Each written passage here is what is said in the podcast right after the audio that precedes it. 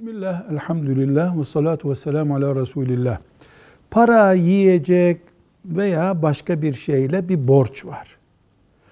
Bu borcu fazlasıyla geri versek, mesela 10 aldık da 11 verdik. Bu caiz midir?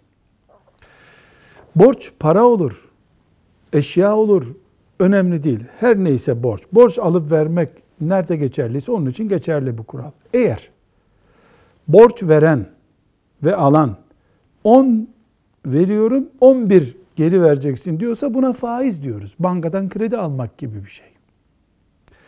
Bu caiz olmaz. Mesela 10 kilo e, buğday alıyorum tohumluk 11 kilo vereceksin. Faiz bu. İster bankadan olsun ister köylünün köylüden aldığı olsun. Hayır öyle değil. Çok zor bir anımda Allah razı olsun bana 10 lazımdı verdi. Şimdi ben rahatladım 13 veriyorum. Gönlümden öyle geçiyor. Yani üçü de teşekkürüm beni. Bu faiz değildir. Bu caizdir.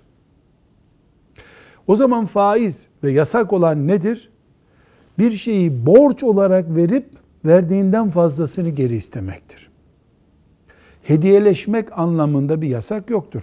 Buradaki hediyeleşme şüphesiz yani ben istemiyorum ama sen muhakkak anlıyorsun değil mi? Şeklinde gizli bir tahammül oluşmuşsa e bu meleklerin e, anlayacağı bir şeydir bu gizli tahammül. Benim öyle bir beklentim yok. Benim alacağım 10'dur. Saydım 10. 12 çıktı.